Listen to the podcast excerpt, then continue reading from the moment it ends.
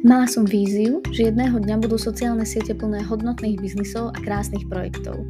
Social Spirit Podcast vznikol, pretože vám chcem ukázať, že sa to už deje a vy môžete takýto biznis rozbehnúť tiež. Moje meno je Nika a som špecialistka na sociálne siete. V podcaste nájdete skutočné príbehy, ale aj praktické rady ako na sociálne siete a online podnikanie. Milí posluchači. Dnes som si do Social Spirit podcastu pozvala dámu, ktorá aktívne tvorí obsah online už viac ako 8 rokov. Niektorí ju poznáte z blogových článkov, iní z YouTube kanálu a ďalší ako autorku knih Slovegán. Vítam u nás Nikoletu Kováčovú. Nika, vítaj. Ďakujem za pozvanie. Ahojte, zdravím všetkých.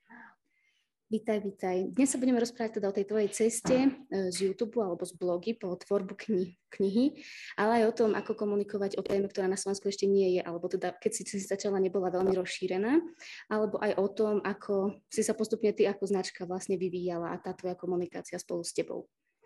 Poďme teda na to. Uh, ty teda komunikuješ hlavne o téme vegánstva. Ako a kedy vznikla vlastne táto potreba u teba? Áno, tá potreba, dá sa povedať, potreba vznikla hneď, ako som sa stala vegánkou, pretože ja som mala už blog predtým, takže pre mňa to bolo veľmi prírodzené komunikovať všetko aj skrz eh, blog alebo sociálne siete. Takže predtým som mala blog, povedzme, kde som písala poviedky, básne a vlastne, keďže som študovala žurnalistiku, tak som tam mala skôr takéto svoje pracovné veci. A mhm. potom sa to vlastne tak ako prelialo do toho, že som komunikovala vlastne túto zmenu v mojom živote, čo bolo vegánstvo.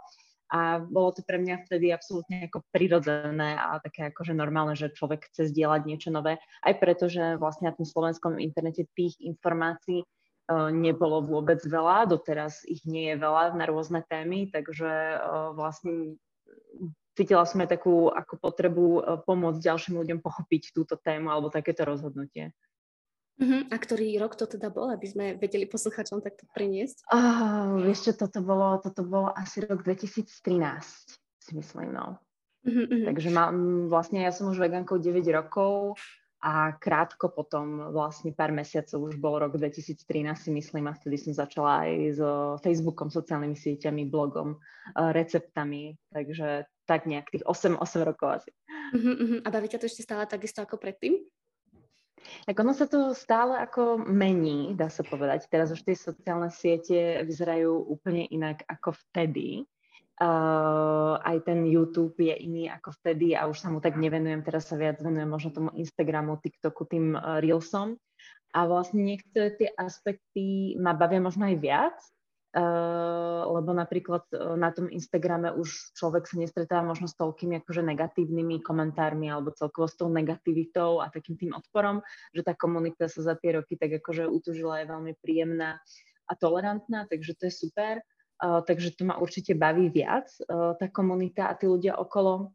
Horšie je samozrejme to, že človek sa musí stále prispôsobovať tomu, čo sa deje na tých sociálnych sieťach, proste zmeniť všetko, teraz už uh, nerobiť fotky, ale robiť rovno videá a stále premyšľať nad tým, ako sa prispôsobiť tomu, čo sa stále mení, aby sa vôbec ako ozobrazoval na tých sociálnych sieťach, lebo už to naozaj nie je také ľahké ako pred tými 8 rokmi.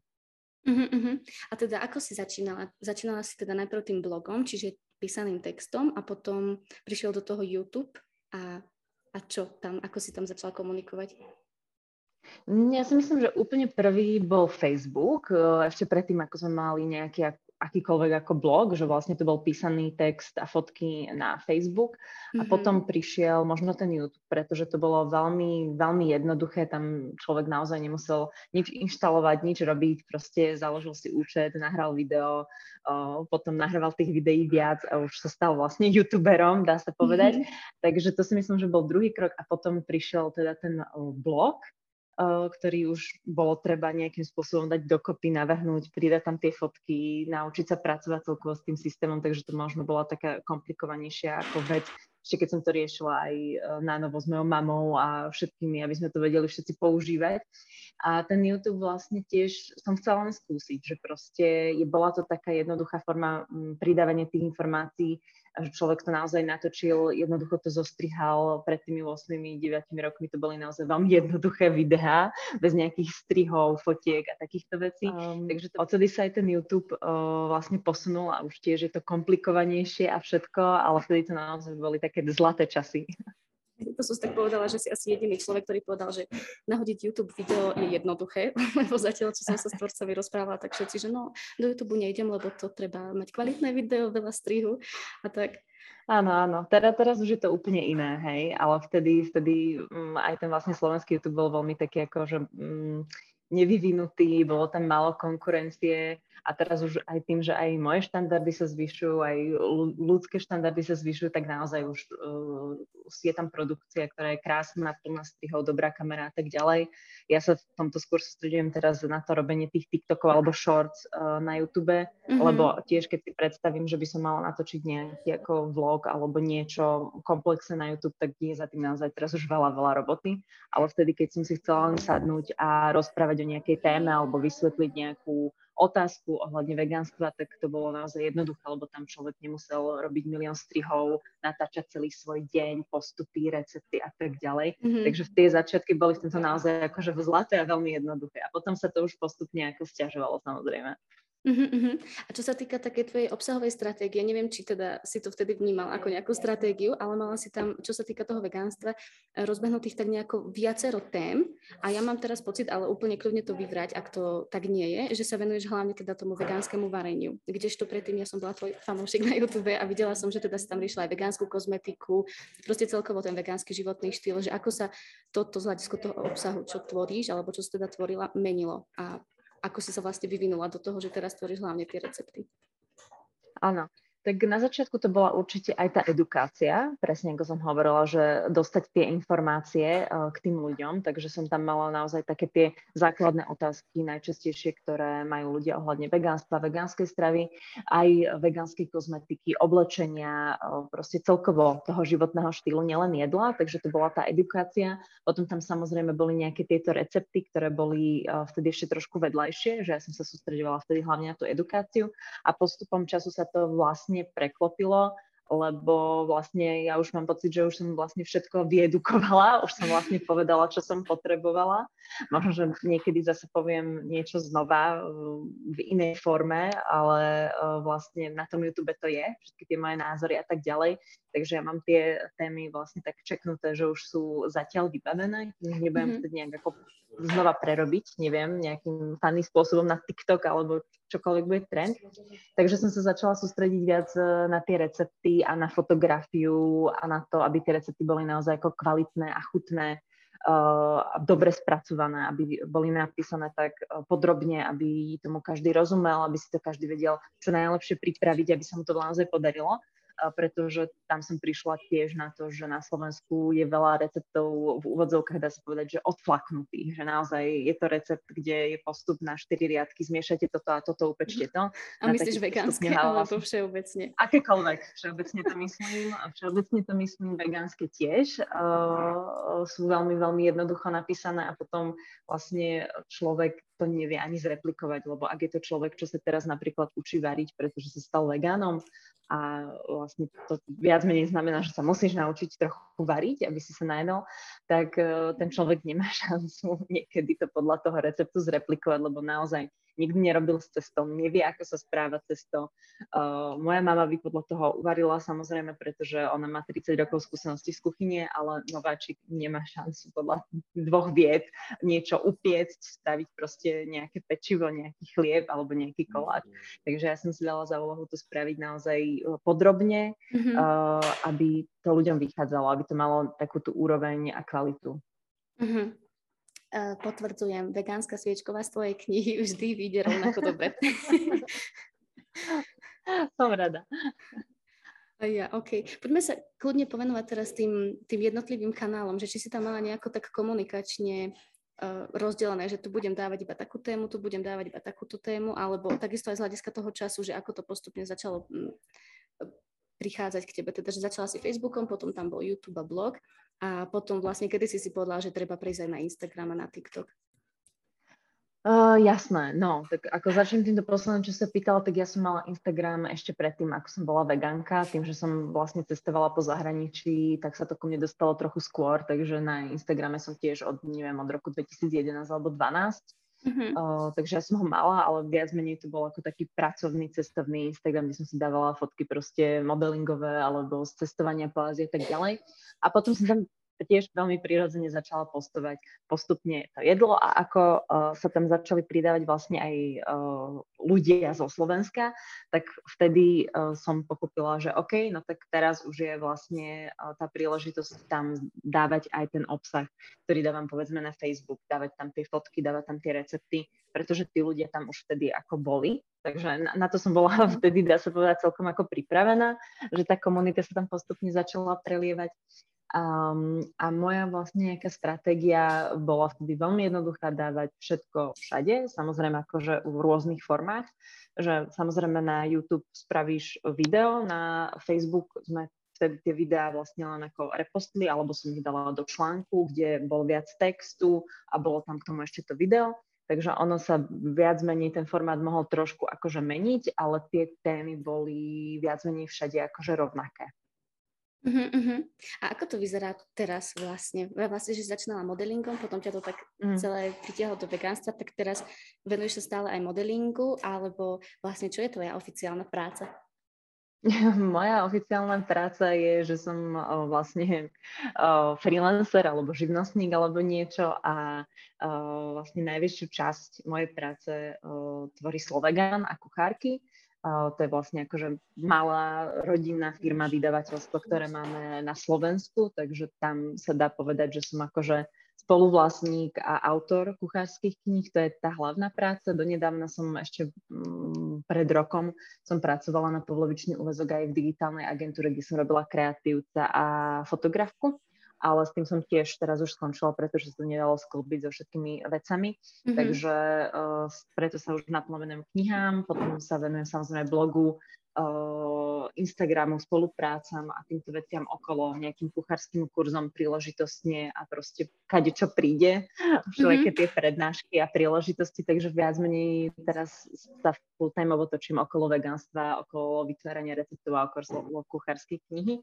čo je podľa mňa akože ideálny stav, keď človek chce, aby ten kanál vlastne žil a rástol, lebo aj keď som začínala okolo toho roku 2013, 2014 a 2015, tak ja som ešte žila v Bratislave a pracovala som tiež v grafickom štúdiu, kde som pracovala zase ako copywriterka full-timeovo a uh, keď som vlastne dala výpoveď a uh, čo, riešila som, že čo ďalej, tak som si povedala, že no, tak teraz sa chcem skúsiť venovať tomu blogu naplno, že proste mm-hmm. nebudem teraz nič akože riešiť a hľadať, ale že chcem dať tomu ako tú plnú šancu a vtedy práve ten blog začal obrovský rast, keď som mala naozaj ten čas sa tomu venovať uh, denne a vtedy bol ten najväčší boom, že ma spoznalo najviac ľudí, že pribudlo najviac videí uh, na YouTube a tak ďalej.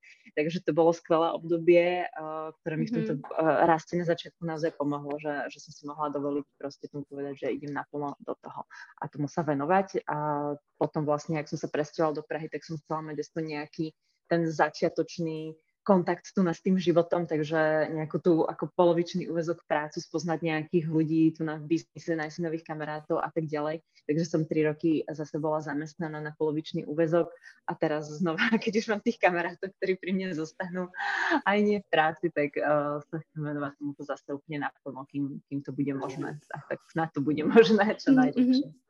Super, a teda v tej Prahe si to mala aj tak akože, ako cieľom, že si nájdeš iba ten polovičný úvezok, alebo si ano.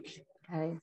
Super, takže to, to som si od začiatku, hej, bola to priorita, že vlastne ja som už aj v tej Bratislave pochopila, že full-time nový job uh, vlastne nechcem robiť, uh, pretože naozaj potom sa nestíham venovať uh, veciam, ktoré chcem robiť vo svojom voľnom čase, cez víkend je človek unavený. Samozrejme záleží od náročnosti tej práce, ale ako, uh, ako kreatívec, fotograf a takéto veci, to je náročné proste, lebo človek mm-hmm. je stále v pohybe a niečo rieši neustále a to aj vybije tú tvoju kreativitu v tej práci a potom už nemáš energiu na tú kreativitu pri tých aktivitách, ktoré chceš robiť pre seba.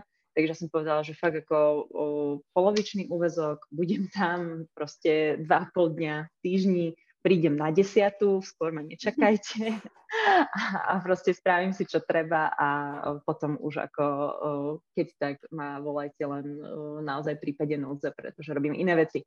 Takže mm-hmm. tak sme to mali to vlastne... Uh, akože viac menej to funguje, určite to treba ladiť, lebo tiež sú určite obdobia v kreatívnom biznise proste mm-hmm. uh, pred sezónami, či už vianočnými, alebo proste Black Friday, alebo čímkoľvek, keď sa robí toho veľa, niekedy aj pred letom je toho obrovské množstvo, takže tam sa tie kapacity uh, musia ako racionálne brať aj z tých mojich, takže tam samozrejme človek ráta s tým, že OK, teraz to bude ťažký týždeň pre všetkých, nielen pre mňa. A potom ja som sa väčšinou akože snažila dávať feedback mojim kolegom aj vlastne šéfke, že teraz ako mi tu hádžete veci na dní, kedy tu nie som, mám tu viac odpracovaných hodín, ako by som mala mať, musíme proste tu niečo spraviť, lebo ja tu pracujem na polovičný úvezok. Takže vždy to bolo o tom vyjednávaní a strážení si toho času a proste dávaní si tých blokerov do kalendára, že teraz tu nie som, dajte mi pokoj a tak ďalej. Mm-hmm. Takže to bola tá jedna vec. Potom samozrejme ešte prišiel COVID na posledné dva roky, čo som ešte bola tiež v agentúre, takže to bolo tiež zaujímavé. Tam sa strávilo strašne veľa zbytočného času na koloch, mm-hmm, čo bolo mm-hmm. tiež cítiť. Takže tam to bolo tiež ako nervy drásajúce, ale ako stihla som popri tom vlastne napísať dve knihy takže to bolo asi, asi dobré. Asi toho nebolo až tak veľa. Keď si to človek ustráži, tak je to vlastne ako stihnutelné, že naozaj si povie, že padla, tak teraz ďalšie tri dni a že až víkend uh, sa venujem knihe a hotovo tak sa to naozaj dá stihnúť. Ale ako teraz, keď som písala tretiu knihu a už som nemala žiadny polovičný úvezok, tak to bolo naozaj oveľa, oveľa, oveľa, oveľa lepšie. Uh-huh, uh-huh. Hey, hey. Viem si to predstaviť tiež presne z týchto agentúrnych skúseností. To mám zapamätané tak, že proste uh, pracovná doba je síce takáto, ale keď sa na niečo maká, tak sa maká kľudne aj do večera. A tiež presne ano. som vlastne dala výpoveď kvôli tomu, aby som sa mohla venovať tomuto projektu naplno. A súhlasím s tebou, že najväčšie nárasty to má presne vtedy, keď máš čas a kapacitu sa tomu venovať a že tú kreatívu vlastne ne, nemíňaš ako keby na niečo iné. Hej, hm. hej, určite no. Ako človek hm. nemá tej energie o, ako nekonečno, takže si musí proste určiť, kam, kam ju chce dať a čo je pre neho naozaj to podstatnejšie. A myslím si, že každý asi kto má nejakú takúto vášeň, tak cíti tú potrebu dávať tomu uh, nejakú tú energiu, keď ju má a potom to vlastne to človeka tak trápi a je vlastne nespokojný v tej práci, keď nemôže sa ako nejak kreatívne vybiť niekde inde. Mňa to ako v tej Bratislave popri tom vlastne full time job ako neskutočne akože hnevalo, že človek vstane, ide na 8 do práce, keď ho šéf potrebuje ešte večer, tak proste tam kľudne do 7. do 8. večer príde, naje sa, ide spať a opakuje to, že naozaj akože bez života. A to som si mm. povedala, že fakt už nikdy v živote nie. Mm. Súhlasím s tebou. Čo mi ale ešte tak napadlo, že mala si hneď na začiatku takú víziu, že chceš, aby ťa tento vegánsky životný štýl v podstate živil jedného dňa, alebo to bolo proste, že si začala ako takou záľubou a potom si si všimla ten potenciál v tom, že mohlo by to jedného dňa byť proste full-timeovo? Uh, ja som nemala nejaký akože cieľ, že aby ma to živilo. Ja som chcela len ako vlastne som hľadala, že čo by z toho mohlo byť. Hej. V konečnom dôsledku sú z toho akože knihy, ktoré ma živia, ale vlastne preto som robila aj, aj modelku, že som sa chcela dostať do toho zahraničia, vyskúšať si uh, rôzne veci a zistiť, že či je tam niečo, čo ma ako nadchne a čomu sa budem chcieť ďalej venovať mám veľa vlastne mm, kolegyň, modeliek, ktoré potom sa stali povedzme fotografkami alebo si otvorili vlastné modelingové agentúry alebo proste našli sa v niečom inom okolo tohto biznisu. Takže nad tým som rozmýšľala aj ja a mne prišlo do cesty naozaj toto vegánstvo a to nadšenie pre to vegánstvo, takže tiež som tomu chcela dať akože šancu, že či ma to vie niekam ešte doniesť, nejaké dvere mi to otvorí a niekam ma to posunie ako človeka alebo ako biznis človeka alebo kohokoľvek takže tam ako žiadny cieľ viac menej nebol. Nikdy som nebola v tomto taký ambiciozný človek, že ani, ani nejaký náročný človek, že by ma to muselo ako uh, živiť hneď alebo niečo také. Mne stačilo naozaj akože málo a, a zo začiatku nie som taký ako materiálny človek na toto, aby uh, som si hneď proste dávala takéto biznis plány, že takto si to optimalizovať a t- tieto peniaze odtiaľa, takéto veci. Som to brala viac menej tak akože pohodovo, pomaly, dobre, tak spravím nejaké reklamy, potom prišli nejaké spolupráce a tak ďalej. Takže sa to vlastne tak viac menej prirodzene vyvíjalo bez toho, aby som ja to musela dávať nejakú ako myšlienku a snahu a počítanie a kalkulácia a tieto veci, takže pre mňa úplne ideálny prípad. Mm, hej, hej, úplne akože s tebou súhlasím aj z tohto podcastu, keď sem pozvem nejakého hostia, vždy z toho vyjde, že keď je niečo proste uh, mienené byť pre teba, tak sa proste nejako tie veci po, pospájajú tak, aby to proste vychádzalo, ale akože nemôžeme povedať, že si sa tomu nevenovala v každej nejakej voľnej chvíli. A teraz mi tak napadlo, že vlastne si sa možno v jednom momente dostala do takej situácie, že si si povedala, že buď teraz práca, alebo toto. Teda Slovegán, alebo teda súdová cerka a že či si mala niekedy také pochybnosti, keď si nemala tú takú víziu, že chceš jedného dňa z toho žiť, ale bolo to také otvorené, že či si nerozmýšľala nad tým, že, nad tým, že s tým prestaneš ako keby a budeš sa venovať iba tej full-time práci, takému tomu klasickému životu, vieš. Vieš čo, nikdy asi nie. Mne to vždy asi vlastne uh, zarobilo dostatok na to, aby som bola spokojná a dokázala sa o seba postarať, takže Uh, nikdy som nebola akože nutená rozmýšľať nad tým, že vlastne by som mala si nájsť inú prácu alebo proste zarobiť peniaze iným spôsobom. Mm-hmm. Takže, takže som nemala naozaj takéto veci. Fakt to bolo skôr naopak, že ako sa zbaviť tej práce, aby som sa mohla tomuto venovať. Uh-huh, A po, a po koľkoročnej snahe sa ti to tak asi podarilo? Fúha, to sa ťažko hovorí. Uh, ja si myslím, že už v roku nejakom 2000 14 alebo 15 som mala už viac menej akože taký stabilný mesačný príjem zo spolupráce s reklám, ktorý mi vlastne napríklad na život v Piešťanoch stačil. Takže tam už to začínalo byť okolo toho roku 2015 uh, také pracovné a, a spokojné. A potom vlastne, odkedy som už, už v Prahe, uh, tak je to veľmi dobré, čo sa týka financií a spoluprác. Takže by som povedala, že posledných, posledných 5 rokov je to už naozaj ako safe práca. Uh-huh, uh-huh. A mne teraz tak napadlo, keď o tom tak hovoríš, že uh zmenila sa nejaký tvoj prístup k tomu, keď už to bola zrazu práca, že mala si možno menej radosti z toho, alebo to bolo, že viac radosti? Ako to bolo u teba? A akože ja si myslím, že celkovo o, peniaze sú tiež ako dobrá motivácia, takže ja som tiež veľmi rada za svoju prácu finančne ohodnotená a vždy ma to vie potešiť, keď niekto tú faktúru aj zaplatí na čas. Takže mňa to viac menej o, tešilo a teší ma to stále. Vždy je to už ako individuálne, už od prípadu, od spolupráce, od toho, čo konkrétne človek rieši. Uh, riešiť ako pracovné e-maily, to je niečo, čo ma trošku menej baví a dohadovať a riešiť proste zmluvy a tie detaily, pretože keď už človek spolupracuje na tejto úrovni, povedzme s väčšími korporáciami, tak tam sú všetky akože non-disclosure zmluvy, všetky detaily sa riešia, niekedy ide sa naozaj ako zbytočne do hĺbky, niekedy zase tá spolupráca úplne nesadne, pretože ľudia majú povedzme úplne inú predstavu o tom, ako by to malo vyzerať, lebo sú proste iná generácia a nerozumejú proste tomu, čo, čo, čo rieši sa na Instagrame, na TikToku a na týchto veciach.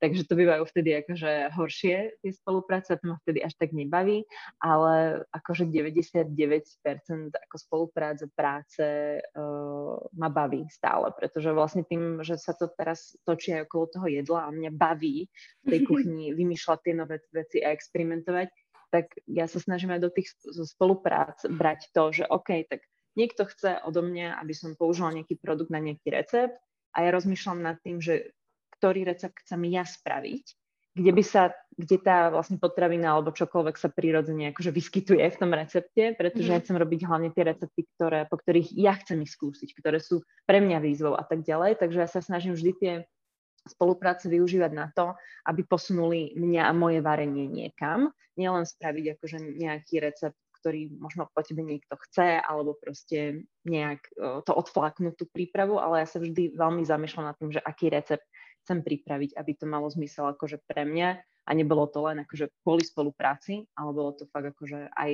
kvôli tomu rastu. Uh-huh, uh-huh. To som rada, že to hovoríš, lebo to potom vlastne aj vidieť pri tých influenceroch, keď majú nejaké spolupráce, že čo je autentické a ty keď si ešte vyberáš vlastne to, čo by si si chcela vyskúšať aj bez toho, že by si išla do nejakej spolupráce, tak tedy to dáva úplný význam. Mm. Áno, ja, ja ťa len tak poviem, že vlastne ja by som tie recepty na svoj blog dávala aj tak, že presne, akože ten istý recept, či je tam spolupráca alebo nie, by na ten blog prišiel. Možno, že tá spolupráca ho len ako posunula, že sa to stalo skôr, lebo tým, že je to tvoja práca, tak to musíš uprednostniť, hej, lebo máš nejaké deadliny, ale proste je tam môj zoznam receptov, ktoré sú tam, kde sa mení to poradie a všetky sa raz dúfam dostanú na blog, tak ako chcem. Uh-huh, No super, tak uh, k tým receptom sa určite ešte dostaneme v závere tohto podcastu, pretože však sa blížia Vianoce, tak nám možno dáš aj nejaké tipy.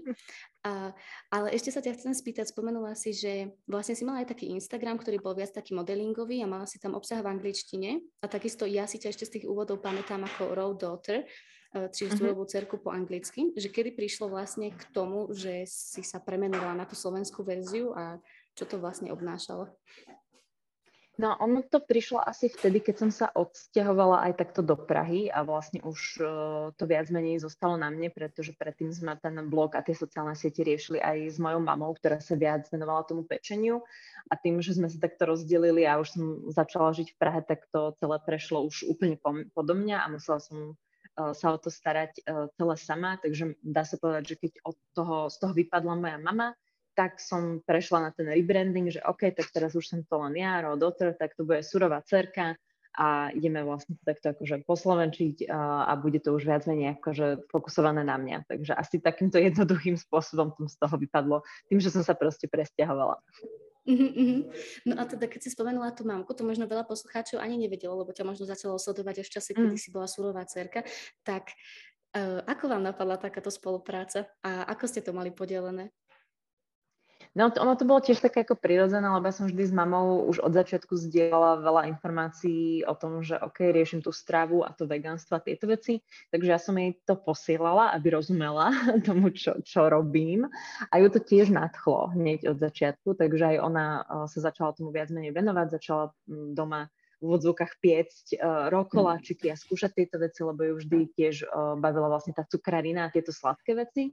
Takže ona mala preto uh, nadšenie a hlavne teda pre tie recepty. Takže to viac menej tiež tak akože prírodzene zišlo, že moja mama niečo si upiekla, uh, spravila fotku a ľudia chceli samozrejme recept. Takže mm. moja mama sa musela ujmúť toho, že teda k tomu musíš spísať aj recept, čo bolo niekedy pre ňu fakt ťažké, pretože ona bola naozaj zvyknutá robiť tiež také tie recepty, že zoberieš toto a dáš tam odoka toto a potom z toho vznikne toto a je to. Takže ja som tam musela vždy zasahovať a hovoriť, že mami, ale to musíš fakt odvážiť a musí to mať proste hlavu a petu. Takže tak, takto asi nejak fungovala naša spolupráca, že vlastne aj v kuchyni alebo pri tom písaní tých receptov sme si niekedy takto akože pomáhali, že ja som mu nutila to vážiť. Prišla som niekedy s nejakým nápadom, že čo poďme spraviť, mami na to zase vymyslela, ja som to nahodila na ten blog, prepísala, publikovala, postarala sa o tie sociálne siete a tak ďalej. A ona teda hlavne ako tiež tvorila v tej kuchyni. Uh-huh. A rozdelili ste sa teda hlavne preto, že si ty odišla do tej Prahy?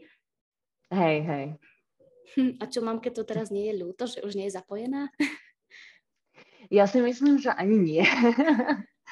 Ja si myslím, že ona si celkom užíva o, takú tú anonymitu na tých sociálnych sieťach. Ona sa nikdy moc nechcela ukazovať ani na videách, ani proste na fotkách, ani, tých, ani týchto veciach, takže ona mm-hmm. to vždy tak robila ako viac menej z donútenia. Hej, že ona ju skôr bavilo to pečenie, takže jej to určite nie je ľúto, že ju neotravujem s tým, aby sme niečo spolu išli natočiť a spraviť. Určite mm-hmm. nie. Hej, to asi cíti, že táto generácia pred nami ešte je rada, keď je v anonimite a keď sa o nich čo najmenej vie. Hej, hej, už chce mať svoj pokoj a robiť si svoje veci a neriešiť takéto veci. Ale samozrejme je, je, je šťastná z toho, že uh, vznikli kuchárky a že to má všetko úspech a ona tiež samozrejme za tým stála má veľký kredit uh, voči tomu, ale asi si užíva už len tú anonymitu. Hej, hej. No dobre, tak poďme teda kľudne prejsť k tým kuchárkam. Uh, tu vlastne už máš tretiu kuchárku však. A povedz nám teda o tejto sérii niečo a takisto teda ako vznikli a odkedy si teda začala rozmýšľať nad tým, že by si niečo takéto offlineové vlastne mohla vytvoriť. No tak oni tiež mm, to asi začalo tým, že som sa presťahovala do Prahy za mojim uh, priateľom, terajším teraz už uh, snúbencom Jankom. A vlastne tým, že sa blogu celkom darilo a recepty mali úspech, hlavne teda tie slovenské, tak uh, Janko ma vždy tak akože pušoval do toho, že prirodzene, keď si food blogger, tak by si mal vydať kuchárskú knihu. A ja som mu stále tak hovorila, že nie, proste ani sa nechce vydávať kuchárska kniha proste a neviem čo. A keď sme prišli na to, že vlastne tie slovenské recepty majú takýto úspech, tak uh, sme prišli s takým nápadom, že čo keby sme spravili vlastne akože slovenské, slovenskú kuchárku a boli by tam prerobené slovenské tradičné recepty na vegánske. A vtedy mi to začalo akože dávať zmysel, takže spolu sme nad tým trochu ako rozmýšľali, brainstormovali a vtedy ma ten nápad nadchol, lebo uh, ja som naozaj nechcela vydávať nejakú ďalšiu klasickú kuchárku, kde bude recept na humus alebo proste tacos a tieto veci. Mm-hmm. To mi mhm. úplne stačí dať proste na blog, ale keď som mala dať do niečoho ako tak veľa proste práce a ako celkovo tej inšpirácie a tej vášne, tak to muselo byť niečo ako špeciálne a to pre mňa splnilo to, že správame to ako, že naozaj slovenské recepty a bude to Slovegán a mm-hmm. bude to evokovať tie staré proste kuchárky viazané v plátne a chceme tam uh, tú rážbu a tlač a proste kvalitný papier a my sme sa fakt ako nadchli, pretože ak, preto, ako to má vyzerať, aké to bude krásne uh, dielko. Uh, takže takto mm. nejak akože vzniklo, keď sme boli raz na zimnej dovolenke tu na v Čechách a o, podarilo sa nám to vlastne dotiahnuť na tieto tri knihy, takže prvé dve knihy sú vlastne sústredené na sladké, slané recepty, raňajky. Je to vlastne taká tá klasická kuchárka rozdelená do tých kapitol od raňajok až po vianočné recepty. A táto tretia kuchárka tá je už zameraná uh, vyslovene na sladké recepty, takže sú tam aj veci jednoduchšie od babičky, sú tam vyslovene kapitola s dezertami z cukrární, uh, kapitola s tortami, kapitola so sladkosťami, či už sú to nejaké akože uh, milarezy alebo niečo z obchodov ako marshmallows mm. a tak ďalej. Takže sme to celé sústredili práve na tie sladké veci, pretože pre mňa to sladké je tiež taká ako najväčšia výzva, tá cukrarina a toto to je taká tá chémia a zábava v tom pečení a varení. Takže ja som to chcela určite ukončiť takto akože tou sladkou bodkou. Uh, a chcela som to mať hlavne recept na odpalované cesto, čo je veľmi ako ťažké spraviť vegánsky bez vajíčok, mm-hmm. takže na tom som už pracovala vlastne posledné dva roky. A potom, čo som už vydala druhú knihu, tak sme mali rok pauzu. A počas toho roku ja som už eh, skúšala to odpalované cesto a začiatkom tohto roka sa mi to už začalo dariť, takže som si hovorila, že OK, tak teraz už to je dobré, tak môžeme vydať tú knihu, aby tam bolo aj to odpalované cesto, aby si ľudia mohli spraviť veterníky alebo venčeky alebo čokoľvek, čo majú radi. Mhm, no dobre, a teraz vlastne koľko trvalo vytvoriť takú jednu knihu? Lebo ty si vlastne tie recepty všetky musela ako keby najprv odskúšať, aby boli teda publikovateľné a zrazu nestalo sa z toho ako keby väčšie kvantum roboty ako zo samotnej tvorby obsahu na sociálne siete zrazu? No určite, ako ja keď vlastne pracujem na knihe, na ktorejkoľvek z nich, tak vlastne tie sociálne siete a všetky tieto povinnosti idú úplne do úzadia. Takže ja vlastne aj tento rok ja som nebrala žiadne spolupráce počas tohto obdobia, ktoré by boli akokoľvek ako časovo náročnejšie, len nejaké ako moje dlhodobé spolupráce. Takže naozaj to je vidieť väčšinou na mojich sociálnych sieťach, keď robím knihu, tak akože možno aj príspevok raz do mesiaca, keď publikujem nejaký recept alebo mm-hmm. proste niečo drobné, čo má nadplo, ale všetok ten čas ide proste uh, tomu, že som v kuchyni a robím tie recepty, lebo to je tá priorita číslo jedna a všetko ostatné ide bokom. A, takže napríklad pri prvej knihe od toho nápadu o, spraviť knihu, o to, že sme tú knihu držali o, v ruke, to trvalo nejakých 9 mesiacov, takže to bolo o, super, to bolo, to bolo ešte ako dobré. Mm-hmm. A teraz už je to viac menej akože rýchlejšie, že tento rok som začala na tej knihe pracovať asi koncom januára, február, marec, apríl, máj, jún sa pieklo a vlastne museli sme ešte o mesiac skôr do tlače, ako by som chcela, ale tým, že som už nemala tu vlastne polovičný úvezok, tak som to našťastie stihla, takže to sa naozaj tu namakalo uh, naplno, uh, každý deň sa, každý deň, fakt každý deň sa tu niečo pieklo a skúšalo a fotilo a písali texty a, debatovalo a zalamovalo a editovalo takže to boli fakt akože intenzívne 4 mesiace všetkých, mm-hmm. všetkých príprav, keď sa človek akože nič iné neriešil ako knihu. Takže dá sa povedať, že teraz už nám to trvalo kratšie ako tých 9 mesiacov, ale inak ako by som povedala, že od pol roka po 9 mesiacov. To už záleží od toho, že aká je tá kniha, aké sú tie recepty, koľko ich už má človek predpripravených predtým, ako začne naozaj ten uh, finálny pr- proces toho fotenia a pečenia, alebo ja som mala aj vlastne z minulého roku teraz našťastie už nejaké recepty predskúšané, pripravené, už som ich len finálne musela upiecť, odfotiť a to už mm-hmm. potom išlo niektoré rýchlejšie, niektoré sa boli ako zdržovačky, takže ono sa to vždy tak nejak ako poskladá. Mm-hmm. Ju teraz veľa otázok mi rovno napadlo, že podľa čoho vieš, že v tejto knihe už máme dosť receptov, že už tento recept bude akurát tak do ďalšej. Um, to sa tak akože nikdy nevie. Mm-hmm. My sme si určili, uh, lebo vlastne už predtým, ako ty začneš tú knihu písať, tak väčšinou už musíš objednať tlač, aby si mal tlačereň uh, pripravenú a mal by si im cca už povedať, že koľko chceš strán. Takže my sme si povedali, že OK, tak uh, asi budeme chcieť 200 strán a potom už je to na tebe, ako tých 200 strán akože vyplníš, takže mm-hmm Uh, ja som si väčšinou akože napísala dlhý zoznam receptov, potom sme si niektoré dali do tej kategórie, že tieto určite, tieto ostatné odskúšame a vyberieme z toho napríklad tie najlepšie, ktoré sa tam budú hodiť, alebo to nejak vyskladáme, aby celý ten obsah dával zmysel, aby tam boli rôzne veci, aby to bola vlastne pestré. A potom niektoré recepty akože zostanú uh, a vtedy si povie, že no tak to pôjde buď na blog, alebo do ďalšej knihy, alebo nejak sa to ďalej akože využije tie recepty ale je to naozaj ten finálny proces, že potom už sa to skladá, často niekedy aj s našou vlastne editorkou, uh, ktorá zalamuje tie recepty, tak ona hovorí, že uh, napríklad tento recept by som dala do inej kapitoly, alebo proste tu by som dala iný recept, tento recept by som napríklad vymenila a tak ďalej. Takže vždy je to taký akože keď už sa tá kniha zalamuje, tak až vtedy človek nakoniec naozaj vie, že aké recepty tam sa zmestia vo mhm. finálnom mm-hmm. ako sa znení, lebo niektoré sú dlhšie, takže vlastne musíš ubrať o jeden recept a tak ďalej. Takže je to mm-hmm. taká kombinatorika naozaj. To vydávanie knihy je také ako napínavé do posledného momentu a človek sa vždy len modlí, že mu to naozaj vyjde a že sa mu podarí skrátiť tie texty, aby to tam všetko sedelo a že nebude proste chýbať nejaký recept, lebo vždy je lepšie niečo vyhodiť, ako proste nemať. Mm-hmm, to je pravda. Že... No a máš to aj nejako akože podelené, okrem toho, že keď sa ti nejaký recept nevmestí do knihy, tak ho dáš na blog, že čo bude ten ako keby obsah zdarma, čo ľudia nájdú na blogu alebo na Instagrame a čo už teda nájdú iba vyslovene, že v knihách, že podľa čoho to rozdeľuješ, čo bude zdarma a čo bude vlastne zaplatené? Uh, rozdeľujem to podľa náročnosti väčšinou, uh, že ako na blog dávam také tie jednoduchšie, menej náročné recepty, kde není možno toľko môjho uh, ako know-how, a väčšina toho know-how alebo tých pomerov alebo takých tých zložitejších vecí a vychytávok tak to dávam presne do kníh. Presne preto tam je aj to odpalované cesto, lebo to je naozaj ako náročný recept, kde človek stravil uh, stovky hodín času, takže presne je to taký ten recept, ktorý si zaslúži byť v tej knihe a za ktorý si zaslúžim ja vlastne dostať uh, peniaze.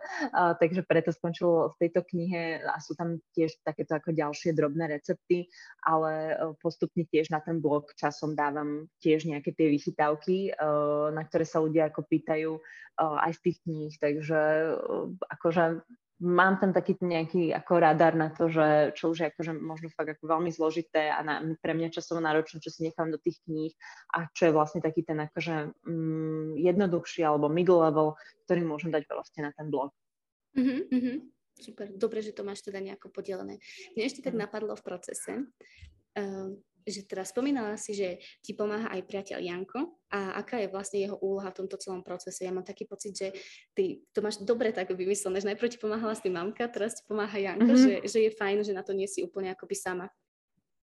No to človek naozaj sám akože nezvládne a práve akože mm, výhoda môjho priateľa, okrem veľa iných výhod, je to, že on predtým aj pracoval v predstave Martinuse, má skúsenosti s marketingom, má skúsenosti vlastne s biznisom, rozumie tým číslam, takže on je presne to, čo človek, človek taký kreatívny potrebuje vedľa seba. Niekto, kto si sadne, vypočíta nejaké veci, mm-hmm. povie mu, že čo dáva zmysel, čo nedá zmysel. Takže je to taký ten voice of reason, ktorý si to všetko vykalkuluje a rozumie tomu. Uh, takže on samozrejme pomáha veľmi s tou ako biznisovou stránkou veci ale pomáha aj kreatívne, napríklad eh, pomáha mi vymýšľať eh, perexy pre recepty a takéto veci. Takže on je aj vlastne taký akože editor, dá sa povedať trochu, aj ten kritik, aj ochutnávač vlastne receptov. Takže je to taká spoločná akože práca. Niekedy aj ako keď si človek prejde tie kuchárky, tak on má v každej kuchárke asi nejaký taký recept, ktorý proste tam musel byť v jednotke sú to uh, vlastne francúzske zemiaky, čo bol jeho obľúbený recept. mm-hmm. alebo je tam vlastne recept na štedrák, ktorý ja som vôbec nepoznala, ale zase jeho rodina z východu to poznala, tak sme zaradili aj štedrák, lebo ho tam chcel on. Takže tá spolupráca je naozaj ako vo všetkom viac menej, že sa tak ako doplňame, brainstormujeme spolu a potom z toho niečo pekné vznikne. Taká nejaká kuchárka. Hej. No dobre, a povedz nám teraz, e, kde tú kuchárku môžeme vlastne nájsť? Už máte teda aj v nejakých offline obchodoch, možno v tom Martinuse alebo iba na e-shope? No máme našťastie teda aj Martinus, takže všetky knihkupectva Martinus, Panterej a Artforum na Slovensku, to máme. Potom napríklad tu na v Česku sme v menšom knihkupectve Book Therapy, ktorá je v Brne a v Prahe a ešte v Etik Butiku tu na v Prahe a v Bratislave, takže máme ako pár vybraných partnerov, ktorým tie knihy dávame zatiaľ. Ešte tento rok sa snáď podarí prísť aj do jedného veľkého českého knihkupectva s knihami a, ale nikdy sme nešli vlastne tou cestou, že dať to distribútorovi, ktorý to rozdistribuje vlastne všetkým mm-hmm. vydavateľstv, vydavateľstvám, že vždy sa snažíme ísť mimo tých distribútorov, nadviazať ten vzťah e, napriamo s tým knihkupectvom a vyriešiť tie podmienky aj proste dovoz tých kníh takto napriamo. A zatiaľ sa nám to ako darí, uh, takže to sme akože radi, lebo niektoré knihkupectva to majú vyslovene tak, že chodia len s distribútormi, aby nemuseli presne takto riešiť každého autora, ale našťastie tým, že Slovegan 1 bol uh, ako bestseller a veľmi úspešná kniha, tak vlastne to nám otvorilo tie dvere, že môžeme takto jednať s tými aj knihkupcami akože rovno a nemusíme nemusíme sa spoliehať na distribútorov a na nejaké podmienky proste cez tretiu stranu a tak ďalej. Takže sme radi, že sme takto akože vlastne v najväčších knihkupectvách najlepších na Slovensku a uh, teraz pred Vianocami uh, je to naozaj super. Ja dúfam, že teraz po tých dvoch rokoch uh, tých covidových Vianoc, mm. že mhm. už aj tí knihkupci to budú mať lepšie, že už sa fakt ako teraz už nehrozí, že by sa niečo zatváralo a tak ďalej. Takže si myslím, že teraz to budú zase také ako príjemné Vianoce aj pre, aj pre ten knihkupecký ako biznis. No. Uh-huh, uh-huh. Vravala si, že Slovegan bola bestseller. Uh, neviem, ktorá z nich, alebo či obe, či všetky tri dokonca.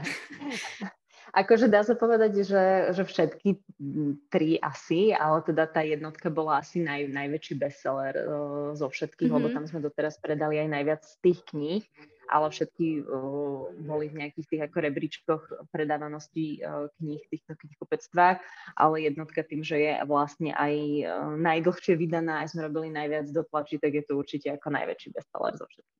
Uh-huh, uh-huh. A čím si myslíš, že to je? Lebo teda vtedy, keď si začínala, tak určite to vegánstvo na Slovensku malo viac hejtu a tiež tu z tej osobnej skúsenosti, tak zrazu sa to tak zmenilo, že nejaká vegánska kniha ide byť bestseller. Tak čím si myslíš, že to je? Um, akože nám sa vtedy veľmi podarila aj tá crowdfundingová kampaň, ktorá vlastne um, nám pomohla dostať sa do médií, ako bolo Denník SME a Denník N a mnohé akože ďalšie tieto médiá. Mm-hmm. Takže to sa dostalo naozaj uh, do mainstreamu, takže tá kniha bola viditeľná aj pre ľudí, kde by sa možno inak nedostali. Boli sme aj vlastne u Adely, uh, u Veroniky Ostrihoňovej a tak ďalej. Takže to mm-hmm. bolo akože skvelá vlastne marketingová kampaň na tú knihu, ktorá jej v tomto akože veľmi pomohla. A myslím si, že veľmi pomohol celkovo ten vizuál tej knihy, pretože aj keď človek vidí tam knihkupectve, tak ona tak priťahuje tých ľudí a, a mhm. tie ruky, lebo je naozaj krásna a to plátno nie je teraz tak, taký častý materiál pre tieto knihy. Takže vlastne aj to, že sme stavili na to, že tá kniha musí byť sama o sebe veľmi pekná, kvalitná a dizajnová, nám pomáhajú vlastne predávať aj ľuďom, ktorí nie sú vegáni, ale proste tá kniha sa im páči a zoberú sú ju s tým, že OK, tak ako inšpiruje ma to, proste ja si nie som vegán, ale rád mám proste zeleninové jedlá, alebo rád si niekedy dám niečo vegánske Takže vlastne všetci ľudia, ktorí sú otvorení týmto novým veciam, ktorí nie sú úplne takí tí zarytí mm-hmm. mesožravci, ktorí len hejtujú tie veci, ale proste normálny, otvorený, tolerantný človek e, vlastne nemá problém si tú knihu kúpiť, pretože tiež sa snažíme uh, byť v tomto veľmi otvorený a tolerantný a nemarketovať proste vegánstvo ako nejakú sektu alebo proste niekoho do niečoho nútiť, ale naozaj to podávať takým tým uh, racionálnym spôsobom, ktorý vlastne ako, tam sa ne, nemá ako človek s čím hádať, pretože vieme, aká je tá ekologická situácia, vieme, ako to vyzerá v tých veľkochov a tak ďalej. a poďme riešiť teraz ten problém, že ako tých ľudí naozaj ako naučiť na to jesť dobre, aby im to chutilo a vegánsky a bez toho, aby sme tam dávali nejakú ešte agendu a, a podobné veci, takže nenasilne. A to nám tiež v tomto určite pomáha, že vlastne v tomto sa snažíme byť veľmi v rámci toho, že teda propagujeme vegánstvo nekonfliktný.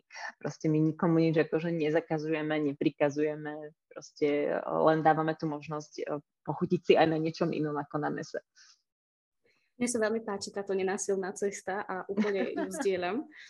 Môžeš nám vlastne ešte na záver spomenúť aspoň tri nejaké také vianočné, sme to slúbili, ja už som na to skoro zabudla.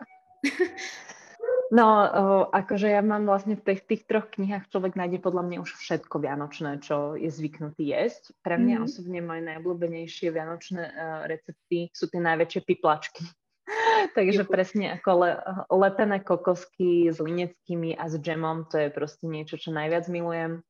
Mm-hmm. Um, človek musí robiť linecké, musí robiť kokosky, musí to lepiť, musí to namačať v čokoláde, ale je to vynikajúce, proste je vegánske. Takže pre mňa sú to určite uh, lepené vegánske kokosky, uh, to musí byť. Uh, potom klasický uh, akože tofu kapor, alebo akákoľvek uh, vlastne náhrada za kapra. Ja mám rada teda tofu obalené v nori riase s zemiakovým šalotom klasickým, ale ako použiť uh, sojovú majonézu, to už je teraz tak jednoduché, uh, mm-hmm. že sa to naozaj dá. Je to taký malý krok a u nás vlastne už ani pre ostatných iný šalát nerobí, pretože tam ten človek ako nespozná rozdiel, či je tam majonéza alebo sojová majonéza. Takže to, to strašne odporúčam aj na začiatok a prípadne k tomu skúsiť tú sojovú rybu alebo si spraviť proste hlivú rybu alebo karfiu, nie karfiovú, ale celerovú proste kapra a tak ďalej. A potom u nás je veľmi obľúbená napríklad dubáková vianočná polievka, ktorá je vlastne akože krémová, že je tam naozaj tá rastlina smotaná, kopec húb, e, jablka, je trochu kyslá, je tam proste tá rýža a naozaj akože pre mňa je to oveľa, oveľa zaujímavejšie ako nejaká ako kapusnica. Máme aj kapusnicu, ale všetci milujeme strašne vianočnú dubakovú polievku. Takže mm-hmm. to sú také tri veci, ktoré ja musím mať na Vianoce. Dobre, ja myslím, že sme všetkých teraz naladili na vianočnú atmosféru, čo bol takto svoj cieľ. Takže super. Už sa ťa spýtam teda iba takú poslednú otázku. Pýtam sa u každého človeka, ktorý prijal pozvanie do tohto podcastu, aby si dala nejakú koreňovú radu ľuďom, ktorí presne chcú rozbehnúť nejaký svoj projekt a možno začínajú presne cez ten online priestor.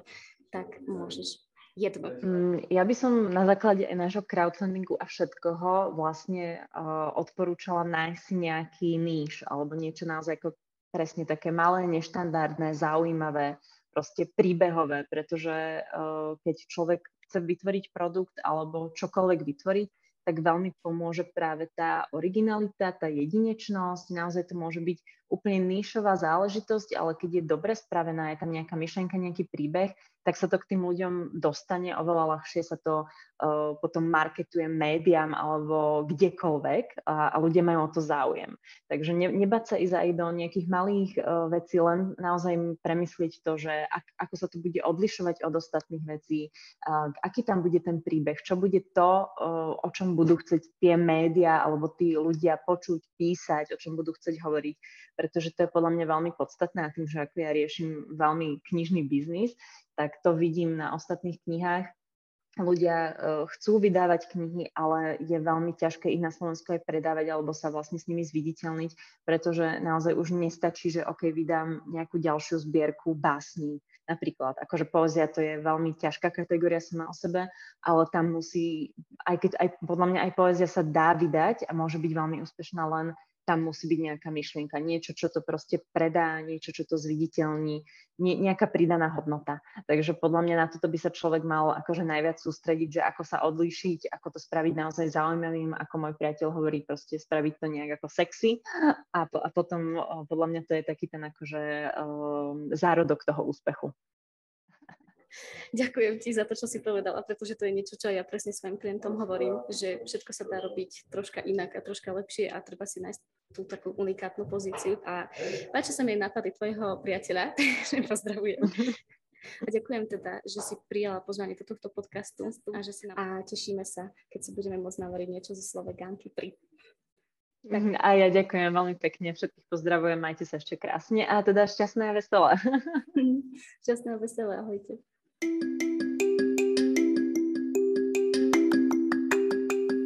Odnášate si niečo z dnešného Social Spirit podcastu? Dajte nám vedieť na Instagrame socialspirit.sk a nezabudnite podcast odoberať. Už o dva týždne vám prinesiem ďalší zaujímavý príbeh a praktické rady zo sveta sociálnych sietí a online podnikania. Vaša Social Spirit.